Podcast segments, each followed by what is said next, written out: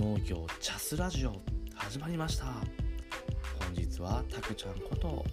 普通カンパニー代表の竹之内がお送りいたします。第1回目ということでですね本日は、えー、私の大好きな、えー、ジーパンに関するお話をさせていただきたいと思います。ではですねえ、ジーパンと一重に言ってもですね様々、えー、デニムだったりとか、えー、いろんな、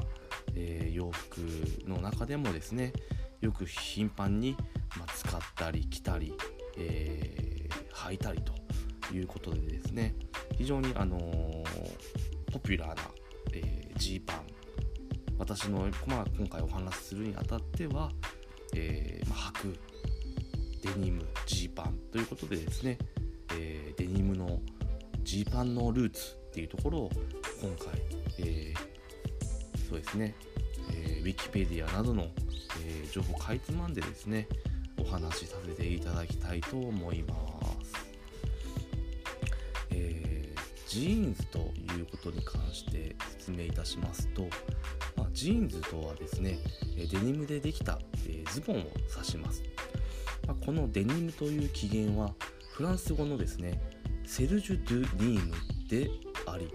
えー、ニームのあやおりといった意味で表現になっております、まあ、ニームの地のアンドレー族が優れたあやおりの生地を作ってて、まあ、生地はしばしば産地の名前で呼ぶ習慣があったので、まあ、このように呼ぶようになった、まあ、要はニームさんという表現がですね、まあ短縮されて、まデニムという表現が生まれたという故障の由来でございます。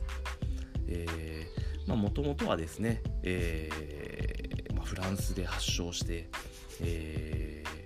ー、いた、え折り方、まあ、布っていうのが、まデニムのルーツだということでですね、まあ、ウィキペディアの方にも紹介してある通り、まあ、とはイタリアのジェノバからですね、え、各国に輸出されていたので、えー、産地のジェノバを示す表現は、まあ、中世のラテン語では、えー、ジェヌアこれいいのかな、えー、当時のフランス語で言うと、えー、ジェーヌであり、えー、この中世フランス語ジェーヌが英語に入り、まあ、ジーンズという表現になったと言われております。えー、まあ日本ではですねジーパンという呼び名があるんですけれども、えー、こちらに関してはですね、まあ、GI というアメリカ軍軍人の、まあ、俗称と、まあ、そういう方が履いていたのでジーパンということになった説と、えー、ジーンズを日本に紹介した人がジーンのパンツの意味で、まあ、ジーパン J パンこれ J パンですね。J パンと名付けようとしたが元の発音に近いジーパンを代用したとする説。でもう一つはですねジーン生地のパンツを略してジーパンと、まあ、なった。G に G を当ててジーパンとなったという諸説あります。で、まあ、デニム生地の上着はねデニムジャケット、まあ、あるいはジーンジャケットっていう呼び方、まあ、日本でもえー、1950年代からですね1970年代半ばまでは、まあ、デニムジャケットまたはデニムジャンパーと呼ばれてたんですけれども、まあ、1980年代に入るとですね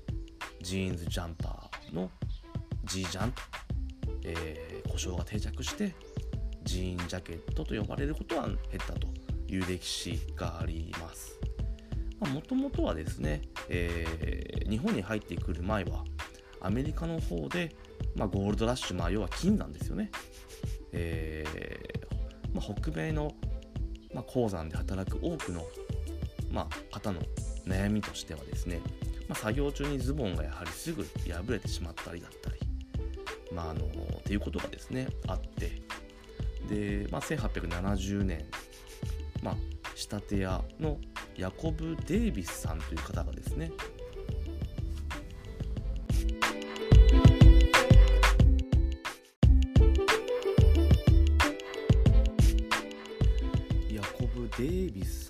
という方がですねすで、ー、に設立されていた、まあ、リーバイス社の創設者ですね、えー、リーバイ・ストラウスから仕入れたキャンパス生地を用意て同リベットでポケットの両端を補強した仕事用のパンツワークパンツを発売して、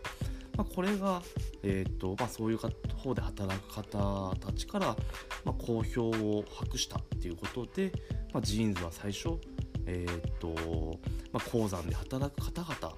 の作業服から始まったということになりますね。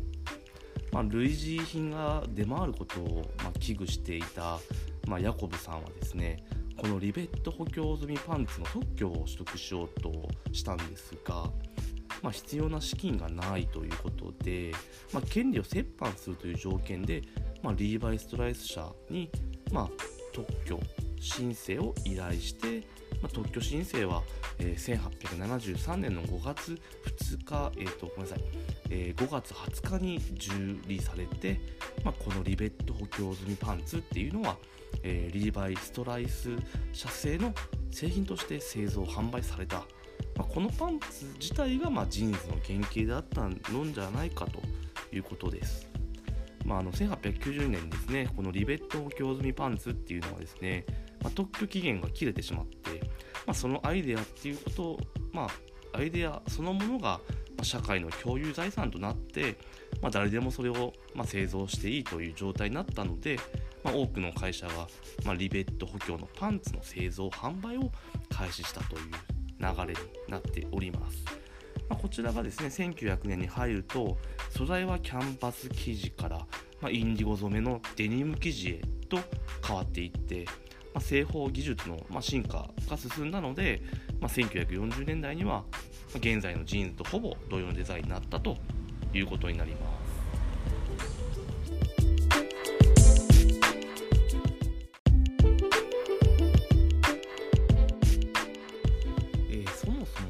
すみません間違っていた箇所がありまして、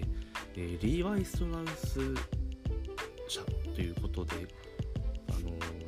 ヤコブさんって方仕立て屋のですねご紹介したんですけれども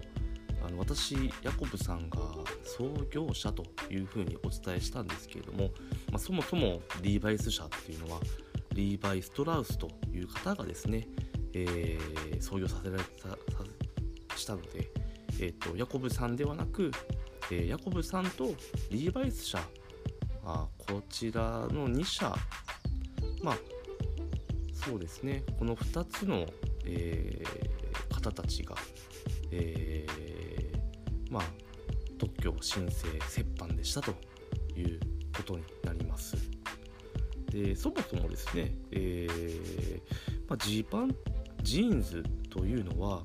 え、デニム生地だったり、まあ、他の綿生地でできたカジュアルなズボンやスカートのことを言う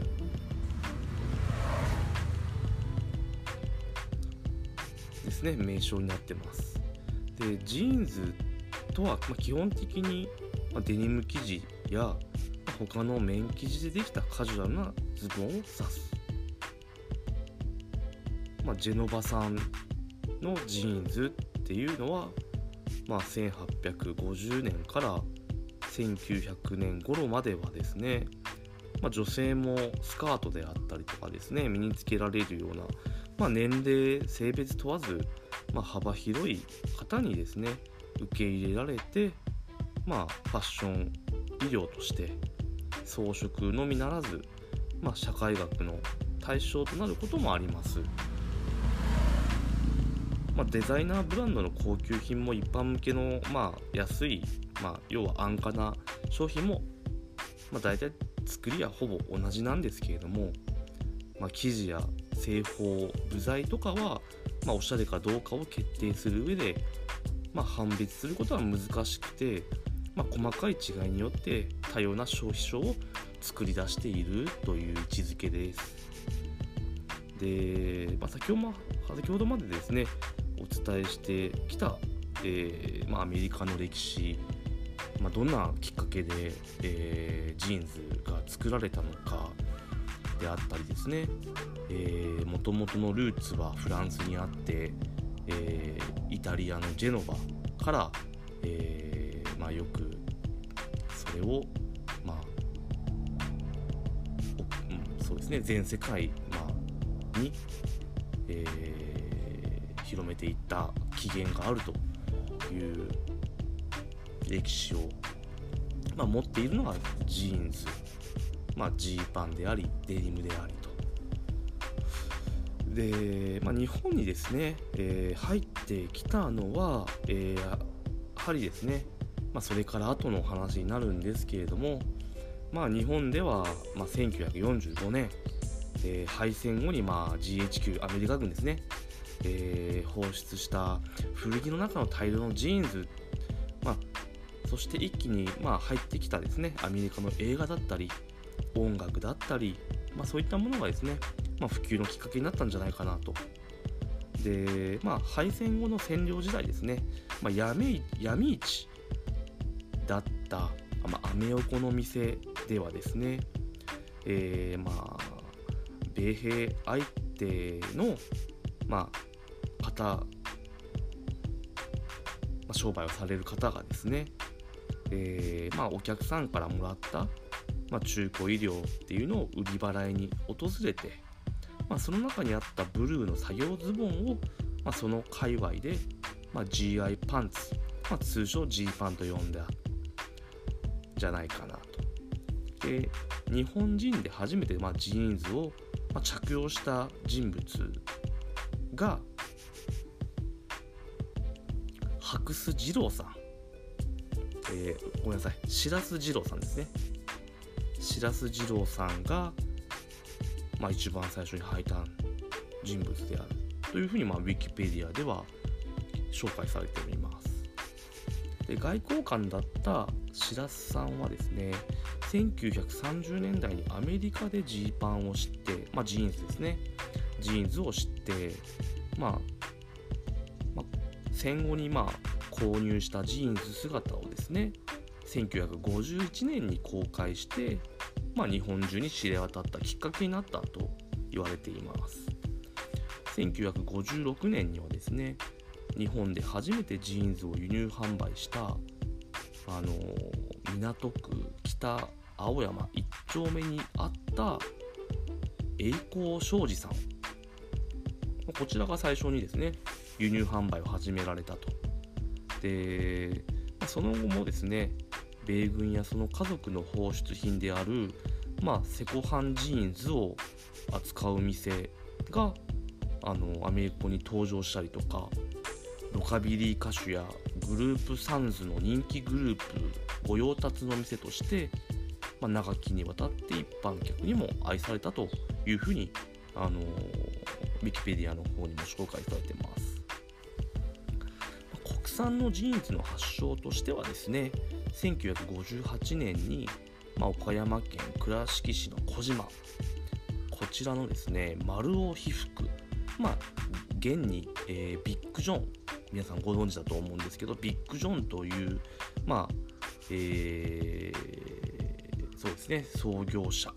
創設した会社が、まあ、受託生産を開始して国産ジーンズが作られるようになりました。まああのー、丸尾さんはですね、まあ、学生服の製造の傍ら、まあ、アメリアメアメ横のですね米軍放出品販売店から持ち込まれる、まあ、ジーンズの丈直しを手掛けていた関係からですね、まあ、早くからまジーンズ製造に関心が高かったんですよで1960年に丸尾被服が、まあ、日本で最初のジーンズの生産発売を開始しております、まあ、同時に千葉県の高畑製法製がえー、ごめんなさい。千葉県の高畑縫製が、まあ、ジーンズの 8G を、まあ、生産販売して、まあ、気にですね、えー、丸尾被服、まあ、現にビッグジョン。そして、えー、8G こちらもね有名ですよね。で1961年にえっ、と今のエドウィンであるあの東京のはい方でですねあの初めて際ジーンズを販売したと、まあ、そういうする説があるようです、まあ、当時ですねアメリカ中古ジーンズの販売を行っていた、まあ、現のエドウィンは、まあ、息子をジーンズ生産の技術を学ぶために、うん、まあ丸尾被服ですね、まあ、ビッグ・ジョンの方に弟子入りさせて、まあ、エドウィンが初の国産ジーンズを、まあ、生産したっていうお話も一つあるみたいですので、まあ、昔もともとジーンズがですね、まあ、作られた歴史日本のですね歴史と考えるとまあビッグ・ジョンであったり、まあ、エドウィンであったり、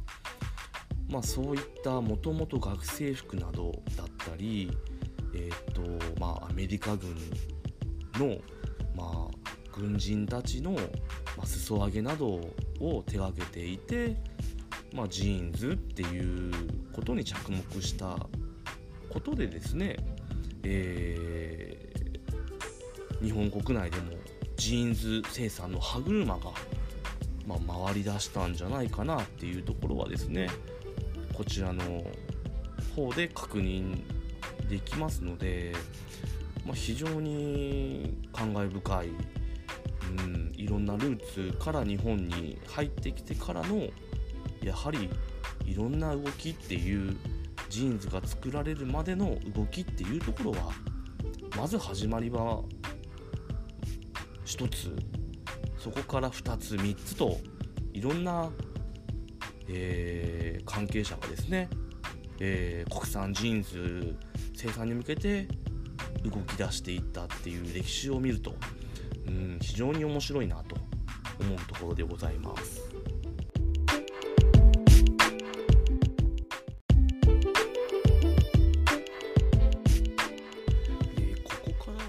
で、えー、日本のえー、起源と、まあ、確実に呼べるのは、まあ、国産ジーンズの歴史上、まあ、欠かせない、まあ、全国ですごくヒットした、ま、ヒットモデルである、ま、キャントンであります、えー、キャントンはですね1965年に丸尾被服がアメリカの中古ジーンズを販売していた大石貿易と取引のあったキャントンミルズ社のデニム生地を買い、国内に持ち込み、まあ、生産発表したジーンズの名前です。まあ、大石貿易はですねいち早くアメリカ産デニムの独占権、まあ、独占輸入権を、まあ、取得して、まあ、1964年に、まあ、ジョージア州のぬ、まあえーまあ、生地の会社キャントンミルズを、まあ、パートナーに迎えて、えーまあ、東京工場で日本市場向けのジーンズである、まあ、キャントンを作り始めたと。でその西日本での生産、えーと、製造販売契約を丸尾と結んだ丸尾さんとね結ばれたそうなので、まあ、当時の日本人にはやっぱり肌触りが悪くてゴツゴツした、まあ、ごわついたジーンズはなかなか受け入れられなかったっていうことも含めてまあ丸尾被服、まあ、現に、えー、ビッグ・ジョンですね、まあ、ビッグ・ジョンはワンウォッシュという現在のジーンズ生産に、まあ、重要となる技術を世界で初めて採用したという、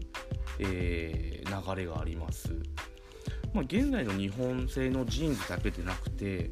まあ、世界のジーンズ技術の、まあ、基礎、まあえー、となる、えー、技術になります。まあ、最初は当初はですね丸尾さんのワンウォッシュジーンズは洗濯済みの商品を並べることに抵抗のあったまあ、百貨店さんからはですね、まあ、拒絶されてしまったんですけれども、まあ、1967年に丸尾が丸尾さんがですね、えー、ビッグ・ジョンのブランド名で、まあ、米国コーンミルズ社のデニムを使った、まあ、国産ジーンズをデビューさせると、まあ、こちらもですね、えー、値段の手頃さもあって、まあ、非常に売り上げは好調に推移したと。いうふうに、えー、記載があります。まあ、その後ですね、えー、1971年には、まあ、1500万本のジーンズが売れて1973年には4500万本の、まあえー、ジーンズが売れて、まあ、日本国内のジーンズ市場は急拡大を見せていったとでその一方でですね1970年に、まあ、アメリカの方で、まあ、あの生地の、えー、輸出が、まあ、規制されてですねで1971年には、えー、ニクソンショックによる、まあ、円高で、まあ、アメリカ産デニム生地は品薄価格高騰ってなってしまったと。でクラボーという広島の貝原、えー、ごめんなさい、クラボーですね、えー、記事の会社になると思うんですけども、えー、紡績業界ですかね、クラボーと、えー、広島の貝原が、まあ、手を組んで、国産デニム開発っていうのを始めました。えー、アメリカ産と、まあ、遜色ない出来に、まああのー、米国リーバイスからも発注を得られたという、えー、説もあります。で1972年にはですね、まあ、リージャパン、えー、こちらも、えー、堀越商会ですね、えー、リージャパンでラングラージャパン、えーまあ、ラングラージャパンっていうのはバンジャケット東洋紡績で三菱商事が関わっている、えー、この、えー、2つが設立されて、えー、日本ブランドもビッグ・ジョン、エドウィン、ボブソン、ジョンブル、えー、キャピタル、ベティ・スミス、バイソンなど多数が出揃って、まあ、1970年半ばには大手300、えー、大手3社だけでですね300億近い売り上げを上げる、まあ、市場規模に成長していったという流れがあります。まあ、現在のですね日本でのジーンズ生産量1位っていうのはですね、えー、まあかの有名な岡山県、えー、まあ、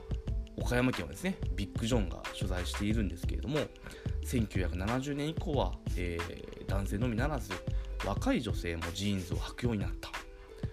えー、1977年に、まあ、大阪大学でアメリカ人講師が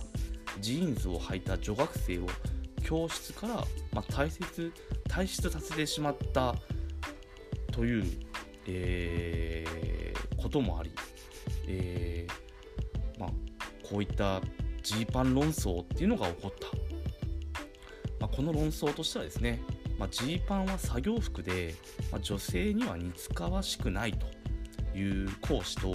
まあ、パンはもはやファッションの一部だという女学生の主張が、まあ、真っ向から対立して、まあ、最終的には講師が、えー、大阪大学を去ることで、まあ、終止を打ったということもあったということになりましてで、まあ、それだけ、まあ、やはりジーンズジーパンっていうのはですね、まあ、男女問わずやっぱり着用して、まあ、ファッションをたし、まあ、楽しむ一つというきっかけになったこういったことがあったっていうことは、まあ、非常にですね、えー、この後の、えー、歴史に、まあ、変化をもたらしたことなんじゃないかなと個人的には思っております。で1980年代にはですね、えー、1980年代には、えー、1950年代のリーバイス501などヴィンテージブームの、えーまあ、先駆けというか、えー、ヴィンテージジーンズのブームが始まって、えー、アメリカの古いジーンズが大量に輸入されたんですね。で1990年代には、まあ、数十万を超える、まあ、高価で取引されるまでやはりこう価格が高騰しているまあ本当に流行ったブームだっていう風になったということですでそれに伴ってですねヴィンテージモデルを再現した新しいジーンズのリリースも始まっていきます、まあ、1980年にビッグジョンが日本初のセルビッチデニムを使った、まあ、ビッグジョンレアっていうのを発売しました、まあ、これはですね、えーと、布幅の狭いセルビッチデニムは、えー、手が手間がかかるので、まあ、大量の生産には向かないため、まあ、本国まあもともとね、えー、まあ、デニムのジーンズの、えー、まあ発祥というわけじゃないですけども、まあ、本国米国ではどんどんまあ規模が縮小していったという歴史があります。まあ、売上的にはですね失敗したんですけれども、まあ、そのセルビッチデニム開発を手掛けた、まあ、クラボーという、えー、会社さんがその自社デニムを、えー、フランスのブランドに販売してこれを、まあ、フレンチジーンズをきっかけに1987年には、まあ、リーバイスジャパンは、えー、クラボーのデニムを使って、まあ、自社の1936年型、えー、501WX のレプリカモデル 701WX と、まあ、こちらをリリースしたと。で大阪アメリカ村では後に大阪5と呼ばれる5つのショップを相次いでレプリカジーンズや、まあ、ヴィンテージの、えー、風合いを持つジーンズを相次いでリリースしたんですね。で1982年にはですね、えー、ご存知のある方もいらっしゃるとは思うんですが、まあ、ス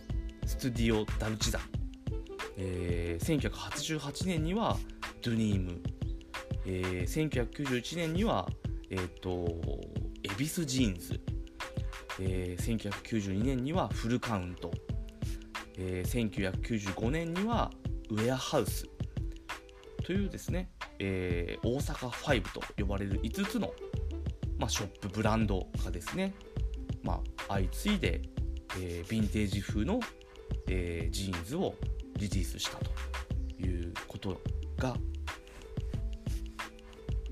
あります。まあ、なおですね、セルビッチデニムを復活させた、まあ、クラボウはですね、その後も、まあ、開発を続けて、まあ、1985年には、まあ、大量生産時代以前のブライト、まあ、ジーンズが好きなですね、まあ、愛好家が好む縦落ちと呼ばれる、まあ、色落ちを可能にする、まあ、技術を現代で復活させて、まあ、セルビッチデニムでは日本は世界をリードするに至ったという経緯があります。まあ、こうしたですね、えー、ヴィンテージにこだわる、えー、レプリカジーンズっていうのは世界的に広まっていったんですけれども2007年にリーバイ・ストラウス社がですね日本のジーンズメーカー10社以上を、まあ、商標侵害、まあ、商標権侵害で訴える騒動がありまして、まあ、レプリカブームレプリカブームは、まあ過ぎ去っていきました。まあ、セルビッチデニムっていうのを、まあ、使った高額なプレミアムジーンズのブームも終わって、まあ、2009年には、まあ、今でいう、えー、GU ユニクロのね GU ですね、まあ、990円のジーンズを売り出して話題になるなど、まあ、形が変化してい、えー、ったという流れがあります。